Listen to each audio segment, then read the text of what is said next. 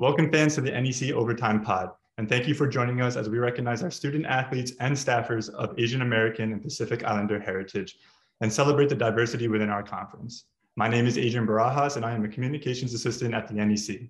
Today we are pleased to be joined by Fairleigh Dickinson's women's volleyball head coach, David Nguyen. Thanks for joining us. Thanks for having me. Of course. We want to shine light on individual cultures of the large and diverse Asian American and Pacific Island region could you share about yourself and your cultural heritage? Yeah, so I was actually born in Vietnam.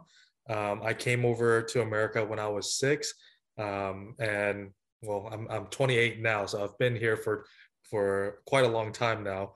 Um, but yeah, I mean, we we kind of my family and I kind of just came here and bought into everything in America, and then we love it here. So um, we're excited to be here for sure you mentioned that you came over uh, to the United States when you were 6 mm-hmm. uh, can you recall what that transition was like as as a child? Um, you know, it was it was tough. I think it was tougher on my parents than it was on me. I was I was very young, so it was kind of hard. You know, like when you're young, you kind of just want to blend in. And once I got into school, it's like every kid is just another kid. I just wanted to make friends with everybody. Um, I know my sister, who's a little bit older than me, had a little bit tougher time. Like she, I know she came home crying a lot, um, and she just didn't, she didn't know why we were here. Um, and then same thing, like I said, for my parents, it was tougher because um, they had to just, you know, go directly into the working field and um, tough not knowing English and not really knowing what to do at all. And then, um, you know, they found out to they found out a way to to make it work though. Um, and then also helped me along the way as well. So very, very appreciative for that for sure. Yeah, I can only imagine what that transition must be like coming into a country now with a you know a language barrier and um, just a whole new world to experience. So it's it's only amazing to see how far um, your family and your and yourself have come you know in that transition. So thank you for sharing. Um, next, what does Asian American and Pacific Islander Heritage Month mean to you?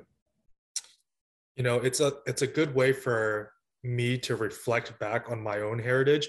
Um, I'm I'm proud. I'm proud to be um, Vietnamese. I'm proud to be born for, uh, in Vietnam, but I'm also proud to be in America.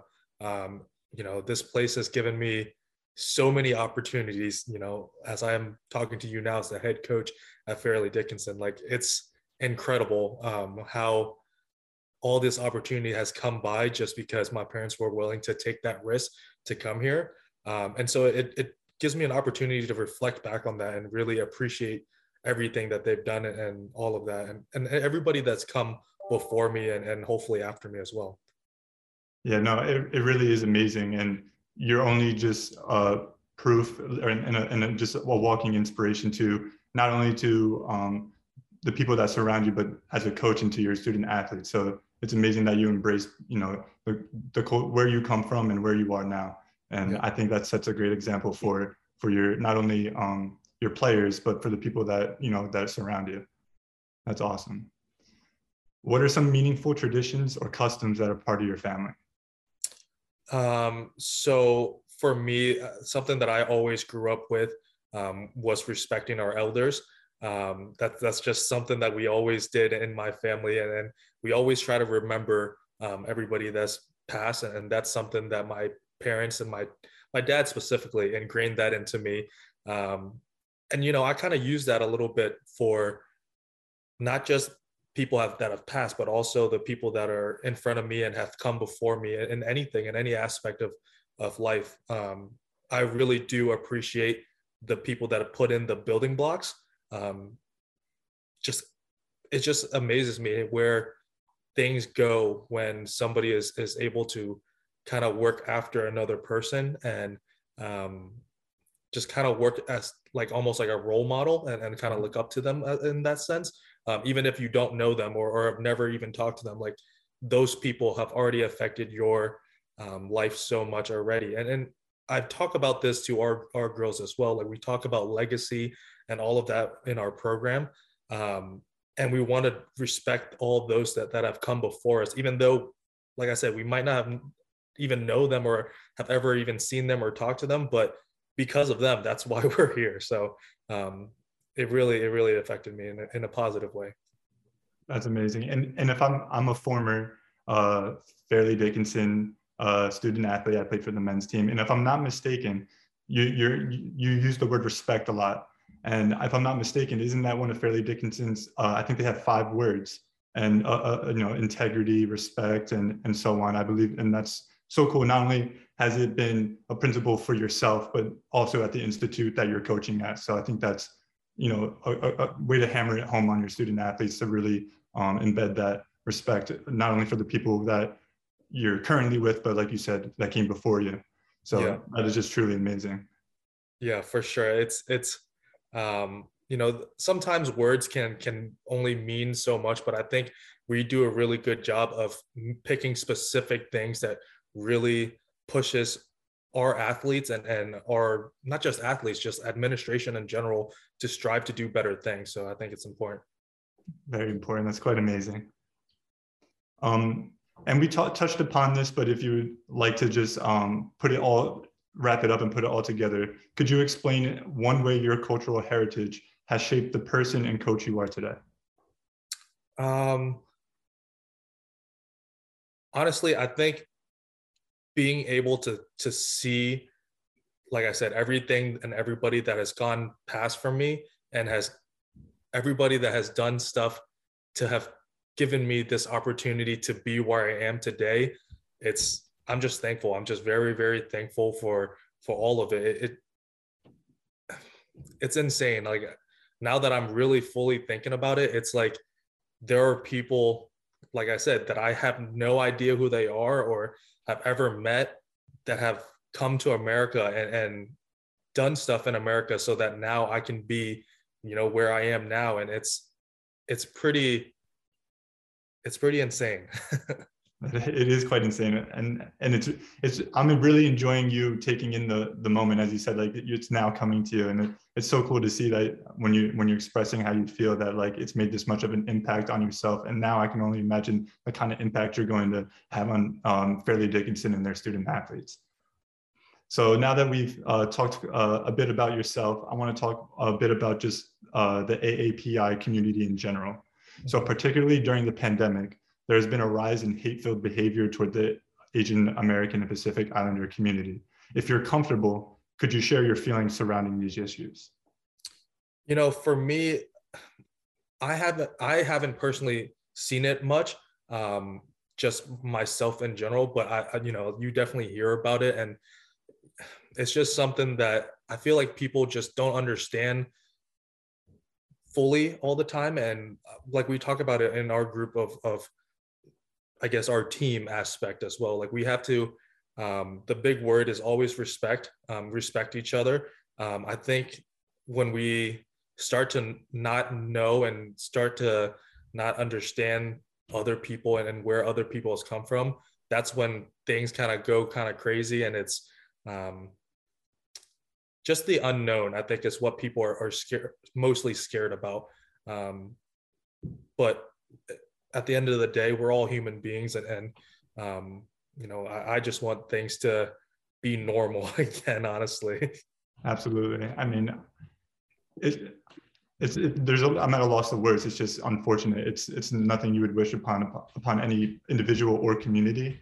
Yeah. Um, but like you said, um, I was thinking you said that you know it hasn't really happened. You haven't really come across it as much as it's being portrayed right now and and it got me thinking maybe that's because um, not only have you had this principle of respect instilled in you but you surround yourself with people that accept that same principle and embrace that same principle. And i think that's something in society that we have to do is like embrace you know i respect myself as a as, as i respect the person next to me no matter where you yeah. come from. And then you're able to explore those unknowns and understand and then you know become familiar with it. Yeah, so i think that's is really really really cool um, yeah. how how you can see the difference. Yeah, we, we definitely talk about that on our team. We talk about the differences that people that people are living with. Like everybody is different in some sort of way, um, and it just takes it, it doesn't take that long to get to understand and, and know somebody um, and know their differences and, and why they're doing something um, and and why they are who they are. Um, mm-hmm. But you have to kind of take time to to get to know those people and and want to do that. Um, and I think the hate kind of comes from the people that maybe just don't want to know um, and don't want to learn um, about what other cultures or what other people are going through. Um, so I think that's that's a, a, a big issue here. Yeah, I could agree with that too. How can anyone demonstrate support either internally or externally for the AAPI community? I think knowledge. Knowledge is is the main thing for me. Is like just get to know somebody, get to know them, get to know them on a little bit more of a personal level. Um, and I think at the end of the day, you'll see that everybody just kind of wants to fit in at the end of the day, and everybody just wants to belong to something. Um, and even though we're different, it's not it's not bad to be different. Um, once you kind of understand and and know and get to know somebody that are that's a little bit different from what you are. Yeah, yeah, you know, embracing that difference, and then so like on on the personal side, it's being able to embrace that difference, and then you know, as a as a person on the outside, it's being able to accept that difference that that person offers. So I could agree that's super super important and a in a great way that we could you know help heal not only this community but just society's um, you know communication between communities. Yeah. Um. So, uh, what is the relationship between the sport you coach and your cultural heritage? Like, what is what is what is the presence of volleyball like in Vietnam? I mean, honestly, I, I, don't think there is much of a pre- presence in Vietnam.